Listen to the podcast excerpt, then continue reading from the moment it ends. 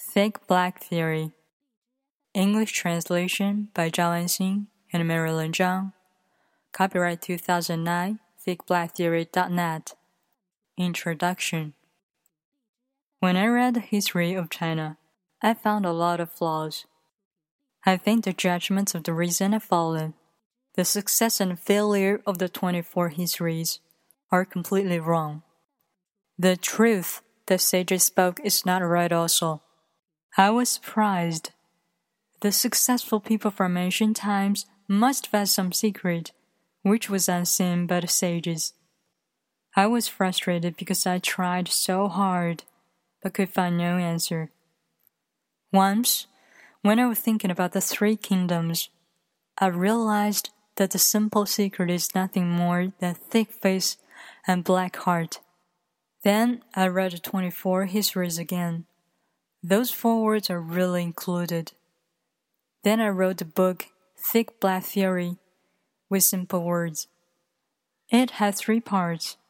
They are Thick Black Theory, Thick Black Scripture, and Spread and Study of Thick Black. In 1912, it was published by the Public Daily in Chengdu. At that time, this new theory made a big commotion with the readers. Before the second part was published, I stopped because my friend persuaded me to. But after that, the three words, thick black theory, became common nouns. Every time I went somewhere, I was always asked to make speeches about thick black theory, so I told all the details. The audiences all nodded their heads and sighed. I failed because I didn't do things in a thick and black way. Some said he was successful because he knew it too well. Sometimes, when I met some strangers, after we exchanged names, he looked at me with an amazed look. Are you the person who invented the thick black theory? Or people introduced me to others as the inventor of thick black theory. What's more funny, is when students write essays, they used it like it's a common thing. Then I realized how popular this became. I wrote it as some kind of fun game at first, but didn't expect it to become so effective. I'm surprised myself too. The reason why people like it is a psychological reason. Then I kept studying. I realized thick black theory is from the total depravity theory. It has the same value as the total goodness theory of Wang Yangming's literature to the conscious. The ancients said kind heartedness and justice are in everyone's nature. But I say thick black is in everyone's nature.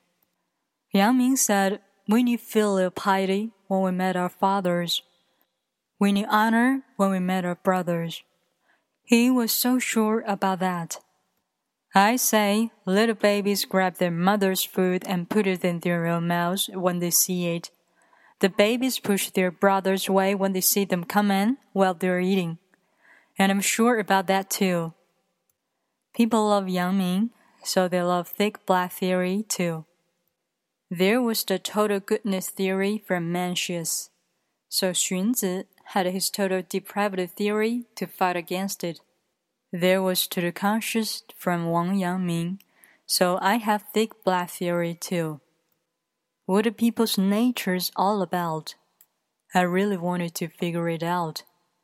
I read so many theories from the Song, Yuan, Ming, and Qing dynasty, but most of them are disconnected, boring, and difficult to understand.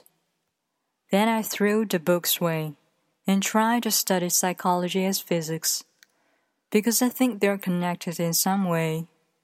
We can tell if human nature is good or bad, just like we can't tell if fire and water are good or bad.